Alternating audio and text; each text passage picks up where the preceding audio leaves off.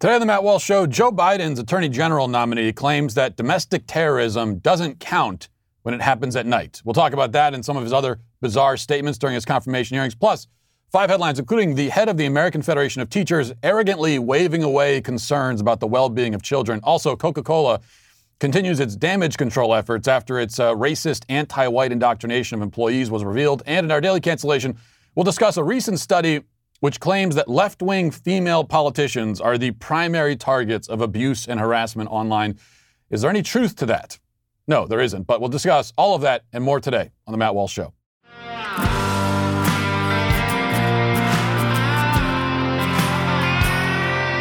Yesterday, Joe Biden's Attorney General nominee, Merrick Garland, began his confirmation hearings. Uh, Biden aims to give Garland the Attorney General position as kind of a runner-up prize after the Senate Republicans famously and correctly chose not to give him a hearing as a SCOTUS nominee in um, twenty sixteen, a decision that remains one of the Republican Party's greatest achievements of the twenty-first century, which probably tells you what you need to know about the Republican Party in the twenty-first century. In any case, Garland uh, did get a hearing this time. Now, normally a confirmation hearing for a cabinet official is the last thing that I would waste time talking about on this show. Not because it doesn't matter, but because, frankly, I find it incredibly boring. This hearing has been no exception to the incredibly boring rule, though there have been a couple of clarifying and perhaps instructive moments to come out of the otherwise painfully dull spectacle. Moments that clarify and, and instruct because they reveal just what sorts of people we have ruling over us. And that is hollow people, empty people, the sorts of people who C S. Lewis described as men without chests. Now, before we get to the uh, two exchanges that capture this so clearly, I want to play one other brief clip that was interesting for a different reason.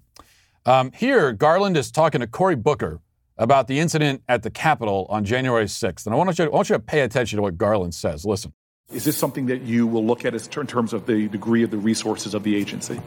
Yeah, as I say that, I think the first thing I should do um, uh, as part of the uh, my briefings on the Capitol bombing are briefings with um, Director Wray as to where he sees the biggest threat and uh, whether the resources of the Bureau and of the Department are allocated towards uh, the biggest threat and the most uh, dangerous and direct threat. Um, we do have to be careful across the board. We, we can never, uh, you know, let let uh, somebody sneak around uh, the end um, because we, we're not focusing. But we also have to allocate our resources towards the biggest threat. Wait, the the what now? The Capitol bombing? You might say this was a slip of the tongue, and maybe so, but it does raise an intriguing question. The Capitol was not bombed on January sixth. Nothing was bombed. However, there were there were two bombs placed outside of both the R N C and D N C headquarters. Originally, we were told that these bombs were put there during the chaos, during the riots, by a rioter. Now we know that it happened the night before. The bombs have always been tied, and, and by the media are still tied, to the riot as part of the media's effort to make the riot sound as insurrection-y as possible. And yes, that's a real word. I just decided. But it doesn't seem like they had anything to do with each other, given that the bombs were put there the night before. So who did put the bombs there? I mean, now that you bring up the bombs, who, who put them there? What was that all about? It's a month and a half later. We still don't know. How can that be? Some, someone put bombs outside R N C and D N C headquarters in the middle of Washington, D C. There's been an army of federal agents working this case, and they still don't know who did it? Cameras, D N A, fingerprints, witnesses. I mean, these lines of evidence have produced no results. How could that be? Well, of course, the other possibility is that they do know who did it, but they aren't public- publicizing that fact for whatever reason. Anyway, that's a bit of a sidetrack. Let's go, let's go to a different clip now that gets closer to the point for our purposes today. Here is Senator Hawley questioning Garland about uh, the Antifa slash B L M rioting and asking whether those riots qualify as domestic terror attacks. And here's Garland's answer to that. Let me ask you about uh, assaults on uh, federal property in places other than Washington, D C, Portland, for instance, Seattle. Do you regard assaults on federal courthouses or other federal property as acts of domestic extremism, domestic terrorism? Well, uh, Senator, um, my own definition, which is about the same as the statutory definition, is uh, the use of violence or threats of violence uh, in an attempt to uh, disrupt uh, democratic processes. So an attack on a, uh, uh, a courthouse while in operation, uh, trying to prevent judges from actually deciding cases, that plainly is um, domestic uh, um, uh, uh, extremism, um, um, um, uh, uh, domestic uh, terrorism, um, an attack simply on a government property at night or any other kind of uh, circumstances is a clear crime and a serious one and should be punished. I don't mean, I don't know enough about the facts of the example you're talking about, but that's where I, I draw the line. One, one is both are uh, criminal. Um, uh, but one is uh, a core attack on our democratic institutions. Um, um, uh, um, um, uh, um, um, uh, wait a second. I'm sorry. What? If I'm hearing this correctly, it sounded like he just claimed that the definition of domestic terrorism depends on the time of day. Yes, yeah, that is what he said, isn't it? Am I am I hallucinating, or did the the guy who's going to be attorney general just say that it doesn't count as domestic terrorism if you do it at night? I guess this means the nine eleven attacks wouldn't have been terrorism had they occurred a few hours earlier. Now, one might argue that attempting to, for example, burn down a courthouse at night is also an attempt to interfere with its normal operations during the day. I don't think the B L M terrorists had in mind that the courthouse or any other building that they attempted to torch or succeeded in torching would be rebuilt in six hours. What about the police station in Minneapolis that was invaded and then set on fire and incinerated? Yeah, that happened at night, but there were police occupying it and working inside it until they fled for their lives. Does that count as interrupting the democratic process? I'd say that setting a police station on fire is a bit of an interruption. Call me crazy. But this is what we get from guys like Garland, bureaucrats, you know, empty suits, empty heads. They don't even bother to be convincing. He offered the lamest possible rationalization for exempting Antifa and B L M from the domestic terrorist label. He wasn't even putting effort into it. Well, no, they see, they, they're at night, so it's different. Uh, and it doesn't matter, because when you have the institutions on your side, you don't have to lie convincingly. Speaking of lame responses, nothing can beat this. Here's Garland when asked whether males should be allowed to take part in female sports. Here's what he said. In my last twenty seconds, I'm going to ask you if you agree with this statement. Uh, allowing, and I'm not suggesting the answer one way or the other, I just want to know what you believe, allowing biological males to compete in an all-female sport deprives women of the opportunity to participate fully and fairly in sports and is fundamentally unfair to female athletes. This is a very difficult societal question that you're asking here. I know what, what underlies it. I know, it. but uh, you're going to be Attorney General. Well, but uh, I, I may not be the one who has to make policy decisions like that, but it's not that I'm adverse to it. Look, I think every human being should be treated with dignity and respect. Um, and I, that's an overriding sense of my own character, but an overriding sense of what the law uh, requires. Um Um, this, the particular uh, question of how Title nine applies in schools is one, and in light of the Bostock case, which I know, I know you're very familiar with, is something that I would have to look at um, uh, when I have a chance to do that. I've not had the chance to consider these kinds of issues in my uh, career so far. But I agree that this is a difficult question. Thank you, Judge. No. No, it's not. It's not a difficult question at all. It is, in fact, the easiest question society has ever faced. I can't think of an easier one. There are some issues that are difficult because good arguments can be made on either side of them. Even if you fall firmly on one side of, uh, side of an issue of that sort, the difficult sort of issue, you still have to admit that the people on the other side are making respectable, intelligent, even compelling arguments. Uh, the death penalty, for example, is an issue that you might call difficult because there are respectable, intelligent, coherent arguments you can make on either side of it. Those are those are truly difficult societal questions. This question, though, is not difficult. It's not difficult because all of the coherent arguments are on one side. The people in favor of putting males in female sports, or female locker rooms for that matter, have never made a single good argument. That's not an exaggeration. It's not hyperbole. They, they've just never made a good argument. There is no good argument. It's never been offered. It's never been discovered. They have not offered one compelling reason to convince us to go along with their plan. Their argument is simply to shout the word bigot and then rattle off a series of bumper sticker slogans, like you just heard him there do there. Well, I think all people should be treated with dignity and respect. What the hell does that have to do with this? Yes, of course, everyone should be treated with dignity and respect. Obviously. That has nothing to do with this question. And if it does have anything to do with this question, then it relates to the fact that we should treat women, these girls, with dignity and respect by not letting men, boys, into their locker rooms. See, the, the, the people on that side of it, they have never made an argument that can be stated, that can be stated in the form of, I believe that X is the proper course of action for the following reasons. See, that, that's, that's basically the form that a real argument should take. Here's what I believe. Here are my reasons for believing it. It's never been done because they're wrong on every level. Morally, ethically, scientifically, logically, this is not difficult. Garland may as well say it's difficult when I ask him whether flying, fire-breathing dragons exist. Well, the issue of whether these creatures from fantasy novels exist in real life is deeply controversial and far too difficult to determine one way or another. Um, uh, uh, I'd really have to um, uh, research it further before I can speak on any length uh, on this issue. But Garland perfectly represents many of our bureaucrats, politicians, members of the ruling class. It's not that they're radical ideologues. Okay, this is something that I think sometimes people on the right don't fully understand or or, or miss the uh, miss the real point. Now, some of them are radical ideologues, sure, but not all, or even most. They are merely empty, hollow, spineless nothings.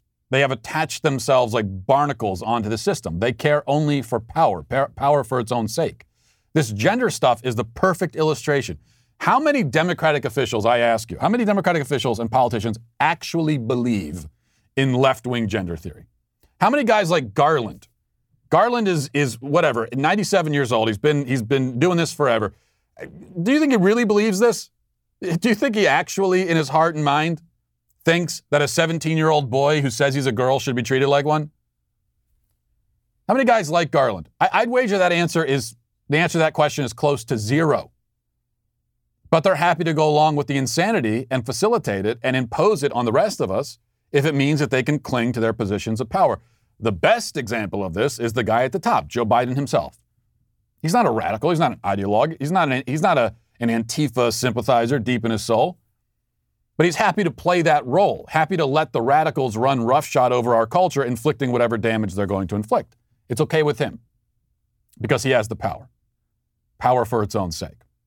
That's all that these people care about. Now let's get to our five headlines.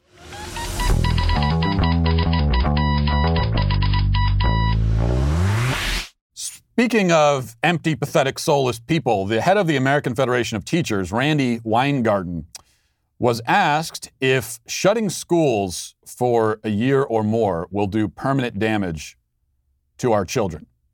Um, it's clear that Randy Weingarten isn't too concerned about that. Uh, that's already been clear that the, the, the teachers union doesn't care about the damage that they're doing to kids. But to hear it so explicitly acknowledged can be uh, maybe even a little shocking. So let's let's listen to this. Is there a point, and maybe you think we've already passed it, is there a point in which kids have been out of physical in-person school for so long that the education that they've lost isn't really recoverable? That that the third grade, the fourth grade, the kindergarten they lost, you can they can take extra semesters in the summer, they can do, but it can't really be fixed. No, I don't believe that. I believe that kids are resilient and kids will recover, but we as adults have to meet their needs, their emotional needs, their social needs, their learning needs, and that's who America's educators are. That's who America's bus drivers are. That's who America's paraprofessionals are. That's who America's food service workers are. And we are pained about what has happened in this pandemic, the crises that um, have enveloped our kids, our communities, ourselves. But at the end of the day, we have to believe that this is recoverable, and we have to believe that virtually all our kids will thrive with the opportunities that we put before them. We have to believe. We have to believe it. Is it true? Well, it's a different question entirely, but we have to believe it. What an absolute nothing of a person you just saw there. She was giving a stump speech. This is, she's a teachers union. Um, this is the issue that she's been, has, has been knee deep in now for a year.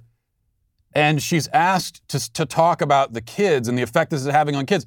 And that's all she's got. She's got a stump speech. She has nothing to say It's like she hasn't. It's like she hasn't thought about it at all because she hasn't, because she doesn't care.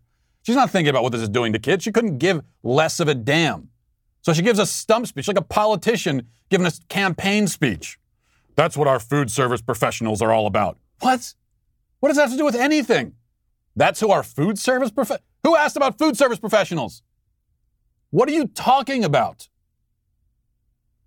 I wish just once I'd watch an interview like this and the person giving the interview would, would react like that. This is why I don't get this is why I don't get the interviews.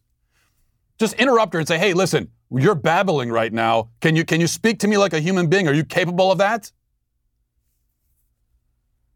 Now, she says that uh, kids are resilient. Well, kids are resilient. They'll be fine. Would it would it be okay? Could I, I I couldn't give that response about teachers? We can't put teachers back into class and say teachers are resilient. They'll figure it out. Well, of course, we know that a lot of teachers are not resilient. That much is clear. But this this idea that the kids are resilient and and and so they'll they'll be okay, and we can take away a year of education or two years, um, and and you know we can psychologically traumatize them and tell them that there's a, a disease out there that's going to kill them, and we have to muzzle them when they're out in public, and we can do all that. We can, we can deprive them of um, not just physical contact with other people. But uh, e- even even the, the opportunity to, to see the faces of strangers out in public. You know, a lot of kids, they have not seen a stranger's face in public in a year. But we can do that because they're resilient, we're told by this person. Um, yeah, but here's the thing. See, we say kids are resilient. They're not resilient so much as adaptive. Okay? I don't think resilient is exactly the right word, because resilient makes it sound like you can do whatever you want to a child and they'll bounce back and be fine. That is not true. They, they are adaptive, though. They adapt very quickly to almost any situation. And that could be a great advantage with kids. You know, we're all like that as kids. We kind of need to be like that. Especially as children, we're going out into the, the big wide world. We don't really understand, as a young child, you don't really know anything about the world. And so you have to kind of go with the flow. Um, and so and so kids kids can do that. But there's also a dark side to that, to that uh, adaptability that uh, of children, is that whatever's happening to them, they'll accept it as normal. They're not going to question it because they're kids. And they're going to say, well, this is just what it's, what it's supposed to be. That's why a lot of kids who are being horribly abused don't tell anybody, because they don't understand that this isn't supposed to happen to them. They figure, oh, mommy and daddy treat me like this. Well, this is just what mommy and daddies do. This is what this is what it means to be a person. This is what it means to be a kid. I deserve this. This is what kids are saying to themselves. And this is why they don't come forward. It's why they, it's why they endure the abuse for so long and don't tell anybody. Um, does that mean that they're resilient? They'll just bounce back? It's not affecting them? Not at all. All it means is that the real effect is something that, that they're not able to deal with right now, but they're going to be in therapy for the rest of their lives dealing with it as adults. I worry about that a lot with what's happening right now uh, with all the lockdowns and everything and schools being shut down. I worry about how adapted our kids are to it. They simply accept it as normal. This is the world now. Education is something that we can take away for a year. It's no big deal. We wear masks when we go out in public. We're afraid to talk to strangers. We're afraid, we're afraid to be around other people. It's dangerous to be on a playground. That's why they got them covered in caution tape. Kids adapt to that, and they say, well, that's that's just how it is. That's normal. It's not normal. It's not how it's supposed to be. But they're being conditioned to see it that way. And that is doing enormous damage to them, and it's damage that they won't fully understand themselves until they're adults. It's damaging them in ways that they certainly don't understand and we don't understand. And we won't even begin to understand until years down the line. That's the reality. But I'm saying this as someone who actually gives a damn about what happens to our kids. The way, the people that are running teachers' unions, they don't care at all about our kids. They're sociopaths. All right. This is from Newsweek. Uh, Coca-Cola, facing mounting backlash from conservatives online, has responded to allegations of anti-white rhetoric after an internal whistleblower leaked screenshots of diversity training materials that encourages staff to try to be less white. By the way, starting here in the very first sentence, you notice how Newsweek says that it's conservatives who are uh, the the ones who are causing this backlash over the anti-white racism from Coca-Cola. Now, that's correct. It is mostly conservatives. But you see how readily the media admits that conservatives are the only ones who care about racism against white people. The media will readily uh, accept, in fact, is happy to give that issue to conservatives. On Friday, it's back to the articles, it says, on Friday, Carolyn Baransenko, an activist who uh, supports banning critical race theory, shared images from an internal whistleblower of the company's online racism training. The slides include uh, included tips to learners on how to be less white, less arrogant, less certain, less defensive, less ignorant, and more humble. Because, of course, we know that, you know, that's synonymous with white, is being arrogant and all those other things. Now, uh, so th- this is the part you probably heard about all this. A Coca-Cola spokesperson confirmed that the course is part of a learning plan to help build an inclusive workforce, but also noted that, quote, the video circulating on social media is from a publicly available LinkedIn learning series and is not a focus of our company's curriculum. They said our Better Together global learning curriculum is part of a learning plan to help build an inclusive workforce. It is comprised of a number of short vignettes, each a few minutes long. The training includes access to LinkedIn Learning on a variety of topics, including on diversity, equity, and inclusion. Okay. So that's uh, that's your classic non-denial denial, um, because they're saying, they're not coming out and saying, this is totally made up and photoshopped, it's not real. They're saying, yeah, this is part of the curriculum, it's just, that's not our focus. We're not focused on that part of it. Well, if we want to know whether that excuse should wash, then all we have to do is, like I always say, with something like this, if you want to know whether it's racist, and if it's not immediately clear to you, like something like this should be, uh, all you have to do is take white out and put another race in. So if Coca-Cola was putting their employees through a training course that at any point included the instruction to be less black, there would be no controversy at all. This would, we, we, we wouldn't be calling this a controversy. There'd be nothing like that. Around, just everybody would agree, across all aisles would agree that it's uh, that it's inexcusable racism. And it's racism, by the way. Just straightforward racism. Because the other thing that I've seen in response to this um, Coca-Cola story is uh, the claim that this is reverse racism. In fact, there are still some, I think most conservatives have have wised up but, uh, on this issue, but there are still some conservatives that I've seen saying, this is reverse racism. Coca-Cola is committing reverse racism. No, this is not reverse racism. Let's be clear about that. Coca-Cola is not guilty of reverse racism. They are guilty of racism. Straightforward, regular old racism. There's no such thing as reverse racism. There's just racism. That, that's it. Reverse racism implies, when you say reverse racism, you are, you're surrendering the point. You're ceding ground. You're agreeing with the left's premise that racism itself is a white thing and that white, white people own racism. And so if a black person or if a non-white person is racist, they are, all they're doing is reversing the racism. Which has a hint, the phrase itself has a hint of kind of giving them a taste of their own medicine, right? Or we're just, we're, we're, we're reversing the racism back on you. No, there's no race that owns racism. Racism is racism. Reverse racism is not a thing. This is simply racism. All right. Um, this is from The Independent. It says a South African farm owner has been strongly criticized after posing with the heart of a giraffe that she shot and killed during a trophy hunting trip earlier this month. In a series of photos posted on um, her Facebook page, the thirty-two-year-old was shown clutching the bloodied organ. Uh, she wrote in the caption, "Ever wondered how a big gir- how big a giraffe's heart is? I'm absolutely over the moon with my big Valentine's present." So she was brought by her, I don't know if it's her husband or her boyfriend, uh, as a Valentine Valentine's gift to go cut shoot a giraffe and cut its heart out. Um, You know, this is everyone has their own ideas of romance.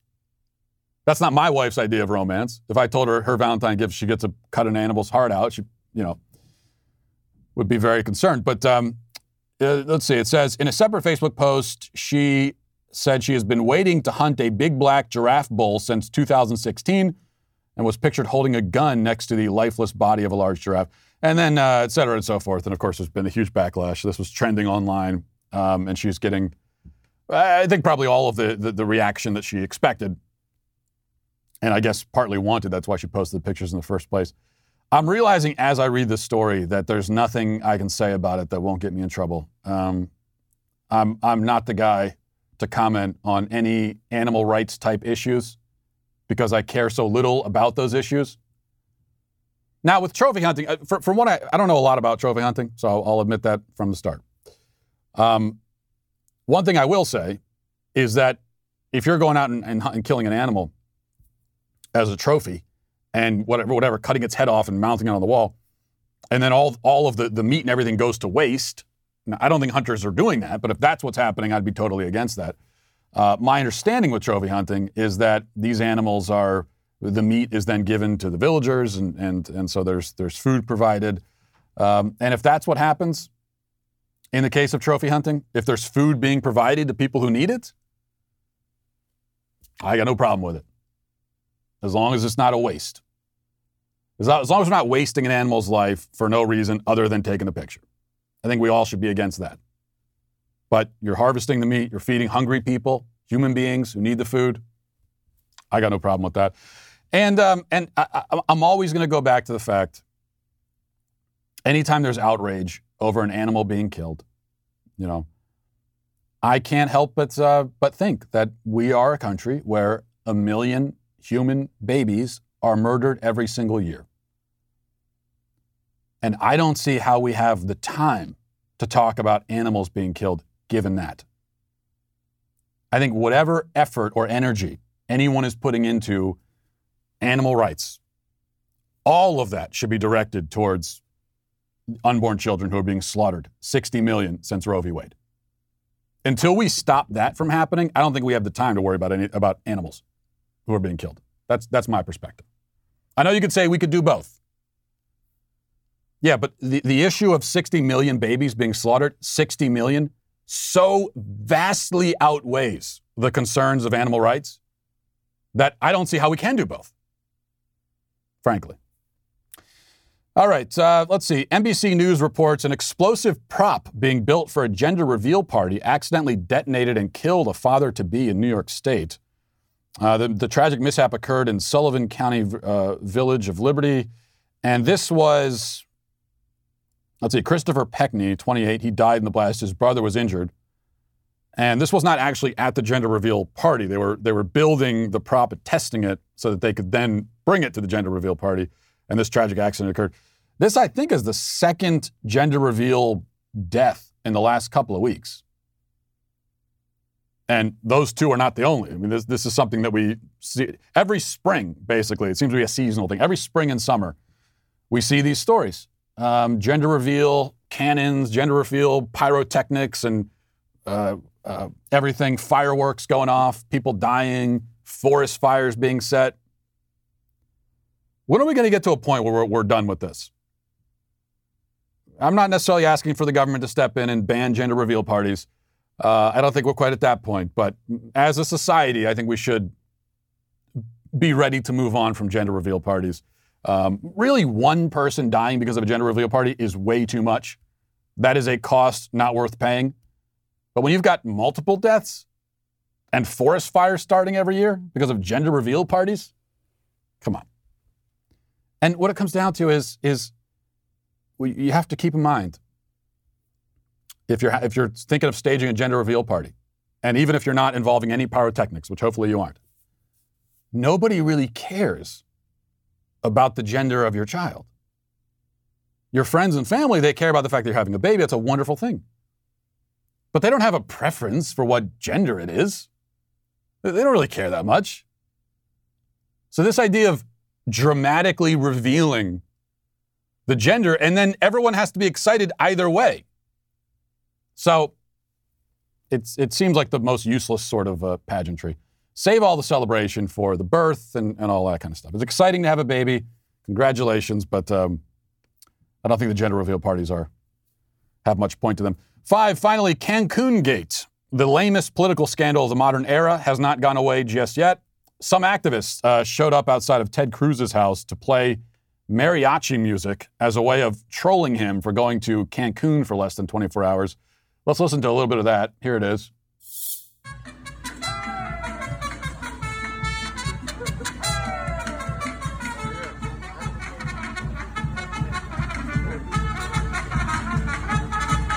Okay, a couple things about the mariachi music. So they're standing around playing mariachi music outside of Ted Cruz's house. Two, just two, two quick points. Number one, mariachi music. Every time I hear it, I am shocked anew by how terrible it is. It is the worst genre of music. I'm sorry, but it simply is.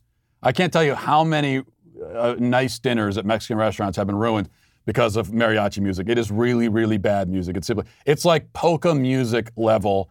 It's it's on it's it's that tier of the dregs of, of music genres.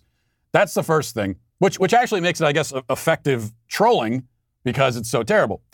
Um, and the second thing is, if, if you're worried that Ted Cruz is not contributing enough, not helping out enough with um, you know, getting Texas back and running after the, uh, after the disaster last week, if you're worried about that, then maybe you should be chipping in and going to volunteer somewhere instead of standing around Ted Cruz's house playing mariachi music. See, you're, you're worried Ted Cruz isn't doing anything. You're standing outside of his house, either holding a sign or playing terrible music. So get your own house in order. Stop uh, throwing stones when you're living in that glass house with the terrible music. All right, let's go to our comments. Now we go to our uh, most recent beloved segment, reading the YouTube comments. This is from user name the Q and A. He says, a better name for these new Puritans would be Impuritans. We discussed yesterday, the left is, they're the new Puritans. Impuritans, I like that. And I will steal it. And I'll tell you right now, I'm not going to give you credit. Uh, this is from username, I, li- I look like the word lacrosse. That's the username. Walsh, I have to admit, I tried out your burrito recipe and it was actually pretty good. Well, thanks for trying it out, and, and uh, or I go, well, I guess really you should be thanking me because I'm the one who gave you that delicious recipe. If you haven't seen my burrito recipe yet, you can go to Instagram or on YouTube, my YouTube channel, and find, um, I did kind of a, uh, it, it, there was a viral burrito recipe, and I did my own version of it, and I, I, I think rave reviews from everyone who's tried it, so you should go check that out. John Kirkwood writes, the original Puritans wouldn't celebrate Christmas either. The Puritans feared that somewhere someone was having fun. You nailed it, Matt. Well, I, I think that's probably a gross simplification of the Puritans and what they believed. Uh, they, I, I believe it's true that they didn't celebrate Christmas, but actually the word Puritan me, comes from purified. They were trying to purify. What were they trying to purify? What they were primarily wanting to purify is um, Christianity of Catholicism.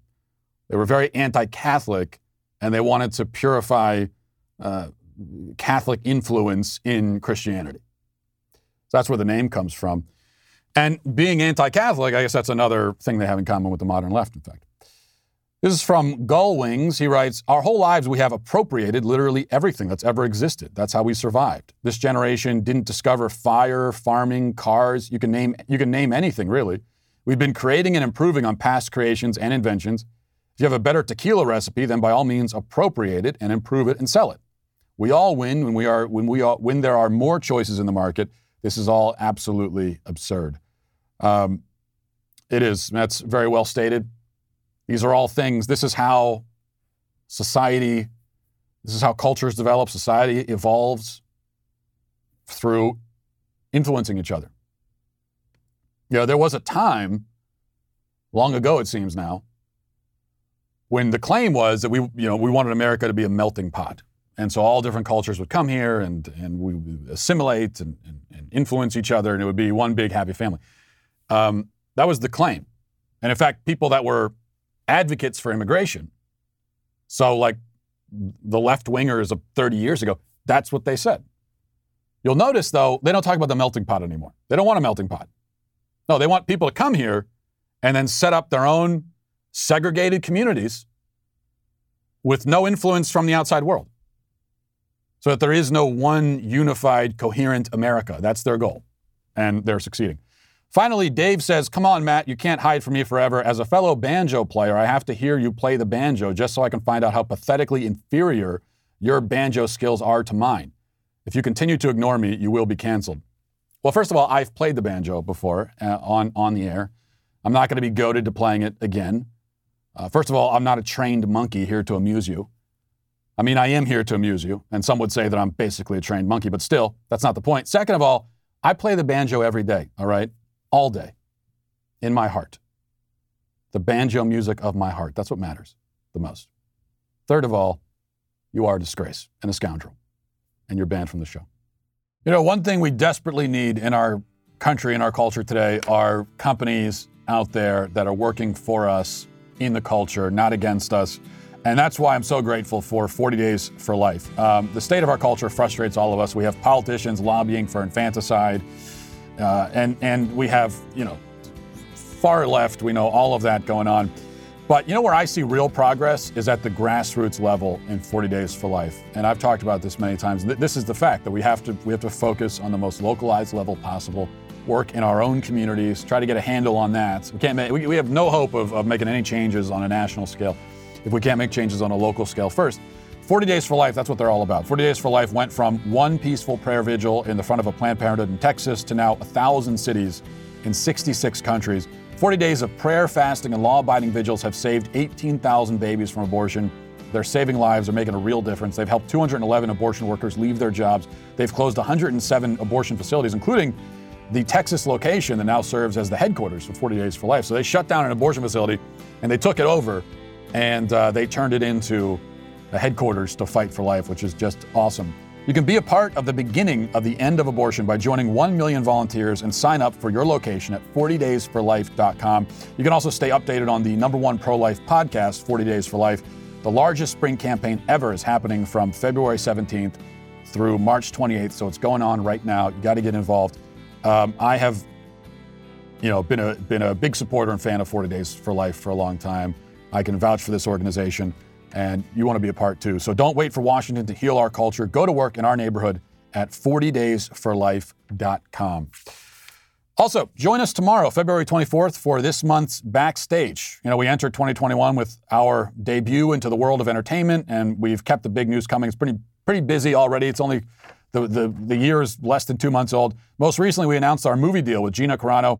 We'll be uh, talking about current events and all of our Daily Wire highlights of the month. And as always, we'll be taking questions from our members at this at this uh, week's Backstage. So make sure you go to daily wire dot com slash subscribe and join us before Backstage starts so you can ask questions and maybe get on air with your question. We'll also be talking about Ben Shapiro's new series, Debunked. There are so many narratives around hot topic issues. It's hard to keep track of all the newest controversies that the, the left decides to get offended by, which is why Uh, you're going to want to tune in to Debunked to see Ben expose leftist fallacies in fifteen minutes or less, climate change, universal health care, COVID policies, all of that versus facts and logic. Ben's new show will be available exclusively to Daily Wire members. So if you aren't already a member, go to daily wire dot com slash subscribe and use code DEBUNKED to get twenty-five percent off. The reasons to join Daily Wire keep piling up. So use code DEBUNKED for twenty-five percent off today. Now let's get to our daily cancellation. So today we're going to cancel the L A Times for this article from Noah Bierman titled Black, Female, and High Profile, Kamala Harris is a Top Target in Online Fever Swamps. The article is meant to perpetuate the myth that left-wing women, especially left-wing non-white women, are special victims of abuse and harassment online. Of course, there's no doubt that they are targeted for abuse and harassment online. Everyone is. The more high profile you are, the more of a target you become. Nobody doubts this. But the claim is that women of color, to use the momentarily preferred P C moniker, are more often victims of this kind of treatment than anyone else. The reasons that the media is so determined to push this narrative, I think, are pretty obvious. For one thing, if, if, if left-wing minority women are most often victimized by online harassment, that would mean that white right-wing males, presumably, are most often the ones committing online harassment. Of course, in reality, women harass each other way more often than men harass women. But we're talking about the media narrative here and what they want us to believe. The media is eager for any opportunity to cast their most despised group in the villain role. So that's one thing. For another thing, this is all part of the ongoing effort by the media and the Democrat Party to push social media to, to and, and the social media platforms to ramp up their censorship. And that's made clear at the very start in the article. It says, quote, soon after Joe Biden announced last year that he would pick a woman as his running mate, Democratic Congresswoman Jackie Speier began warning Facebook executives. Female politicians receive the most vile online attacks, and the company's filters were falling, failing to stop them. Speier said, uh, we showed them twenty examples that were disgusting, and they were still up. She was talking about a meeting uh, with Chief Operating Officer Sheryl Sandberg at Facebook. Facebook's response gave her little comfort. Keep sending us these horrific examples, she said executives told her, and we'll take them down. Speier's concerns that the first female vice president would, would attract outsized assaults and venomous lies from social media's ugliest players have now been validated. Research shows that Kamala Harris may be the most targeted American politician on the internet, one who checks every box for the haters of the fever swamps. She's a woman, she's a person of color, and she holds power. Okay, now already we know that this cannot be true. The idea that Kamala Harris attracts more venom than Donald Trump is absurd on its face. There, not, there cannot possibly be a more targeted American politician on the internet than Donald Trump. The only way they could justify this claim is if they hinge it on the technicality that Donald Trump is out of office at the moment, so he's he isn't technically a politician. But even putting Trump aside, is Kamala Harris more targeted than, say, Ted Cruz? And what do we mean by targeted? What counts as abuse and harassment? What is meant by venomous lies? Well, let's keep reading. It says, quote, abuse directed at women is highly personalized, often attacking them based on their appearance and denigrating their intelligence, said Cecile Gorin, a researcher in London at the Institute for Strategic Dialogue, a think tank that seeks to, that seeks to counter extremism, disinformation, and polarization. She said it's also uh, more likely to imply that they should quit politics and that they don't belong in the public space. Oh, abuse directed at women is highly personalized, you say. Yes, as opposed to abuse directed at men, which we all know is not personal at all. It wasn't personal when Trump was called fat and ugly approximately seven million times a day on the internet. seven million by my count anyway, and my counting method isn't any less scientific than whatever method they're using. There are currently hundreds of memes comparing Mitch McConnell to a turtle. That's an attack based on appearance. It's also kind of true, but that's beside the point. And the claim that women are uniquely insulted based on their intelligence is, well, the kind of claim that only a person of low intelligence could believe, woman or man. More from the article. It says, Gorin led a recent study that did not include Harris, but showed that American female politicians were two to three times more likely to receive abusive Twitter comments than male counterparts.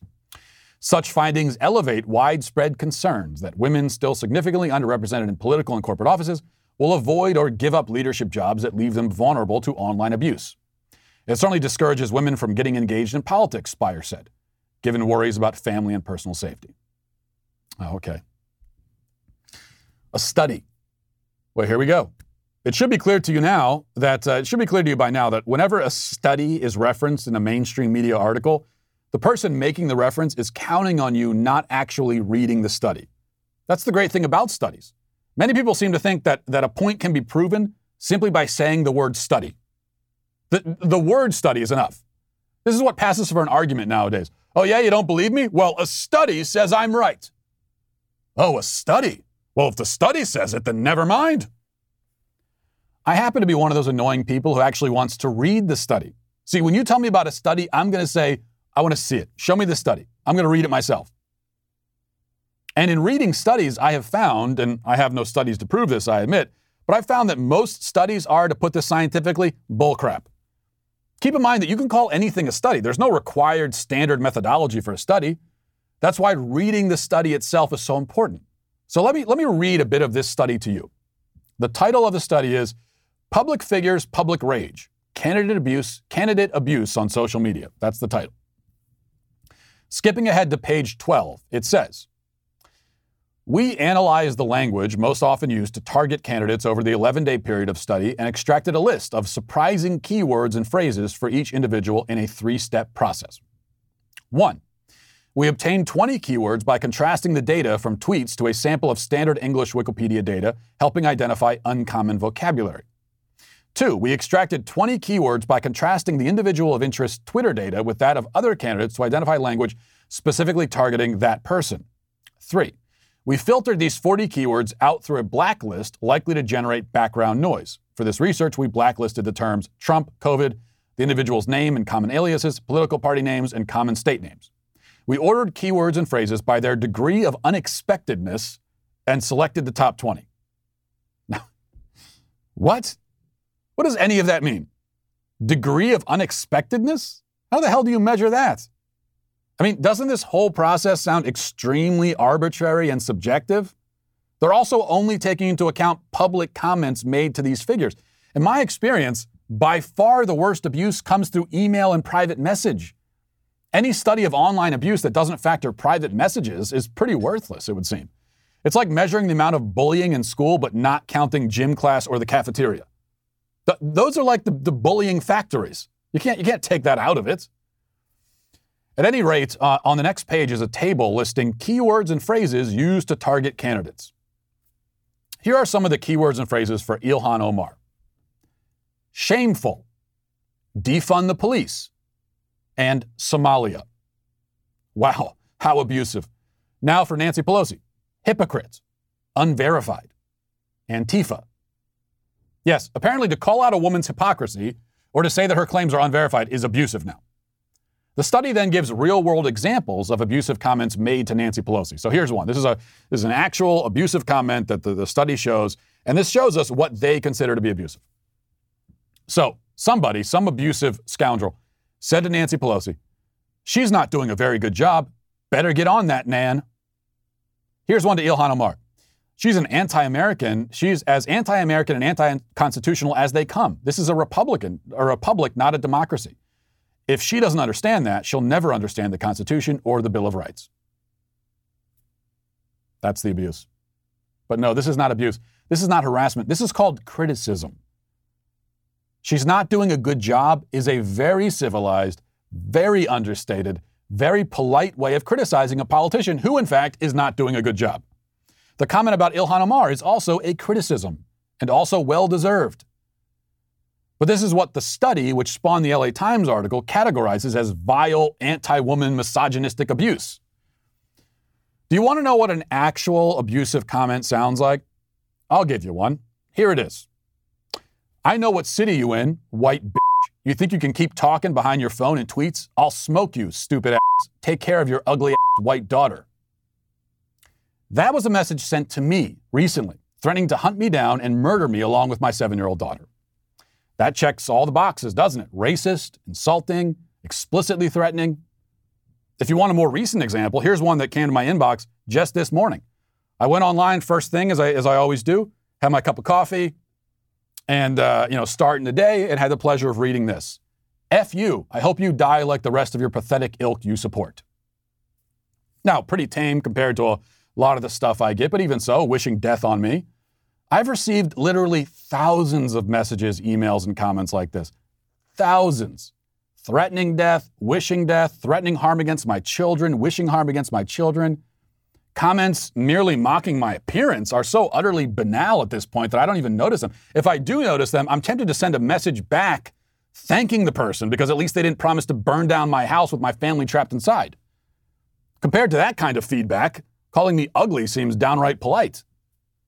Now, do I receive more than my fair share of this kind of vitriol? I don't know. Probably not. I have no way of knowing. What I do know is that being a white male with a platform on the internet does not in any way protect you from, quote, abuse. I can tell you that from experience. Trust me. Now, the unfortunate thing is that the insistence on focusing on the gender and racial components of this issue, um, the effort to fit online harassment and abuse into the standard mainstream victimhood narrative, prevents us from having what could otherwise be a valuable and necessary conversation. No, women are not specially targeted. Black people are not specially targeted, but they are targeted. Everybody is. And though many of the examples provided in the study are pretty trite, I have no doubt that, you know, the people that are mentioned in the study receive plenty of the sort of, I hope you die, go kill yourself type comments, just as I do. We're used to people saying that kind of stuff on the internet. I'm used to people telling me that they hope my family dies painfully. because they disagree with my political opinions. I'm used to it. We're used to it. But we shouldn't be. I mean, it does say something quite disturbing about humanity that this is how we treat each other when we have the cloak of anonymity to protect us. That's a conversation I would really like to have. That's a conversation we should be having. Because there are a lot of people who want to dismiss all of this and say, oh, it's just the internet, it doesn't count. No, it's not just the internet. These are people. The person who thre- threatened to kill my seven-year-old daughter because he doesn't, he doesn't agree with my opinions. That's an actual person. Now, he's he's not actually going to do it. I'm not going to assume he's not going to do it. We, I did, we did contact the police and we reported it. Because you make a threat against my family, that's what's going to happen every time. But um, I'm not, I, I don't actually think he's going to do it. Thousands of messages of this sort, nobody, they don't really do it. But but these are these are people, though, behind these messages. Actual people talking to other actual people. The fact that they'll only speak this way on the internet, you know, that, that doesn't make it better. That only makes it worse. Because what it tells you that is that on top of being vile scumbags, these are also cowards. You know, you tell someone to kill themselves because you disagree with their opinion, you would never say that to their face, but that's because you're a coward. The fact that you would say it at all still makes you a vile, disgusting dirtbag. And what we've discovered from the internet, which is maybe no big surprise, there are a lot, a lot of cowardly, vile, disgusting dirtbags out there. They're not, they're not uh, unique to one side or the other, but there are a lot of them. That is a conversation I would like to have. We should be having that conversation. Not to push for censorship or anything like that, but just to say what the hell is going on with humanity right now. But we can't have it. Because it always has to go down to race and gender and the standard victimhood narratives. And that's why the L A Times is canceled. And that'll do it for me today. Thanks for watching. Thanks for listening. Have a great day. Godspeed.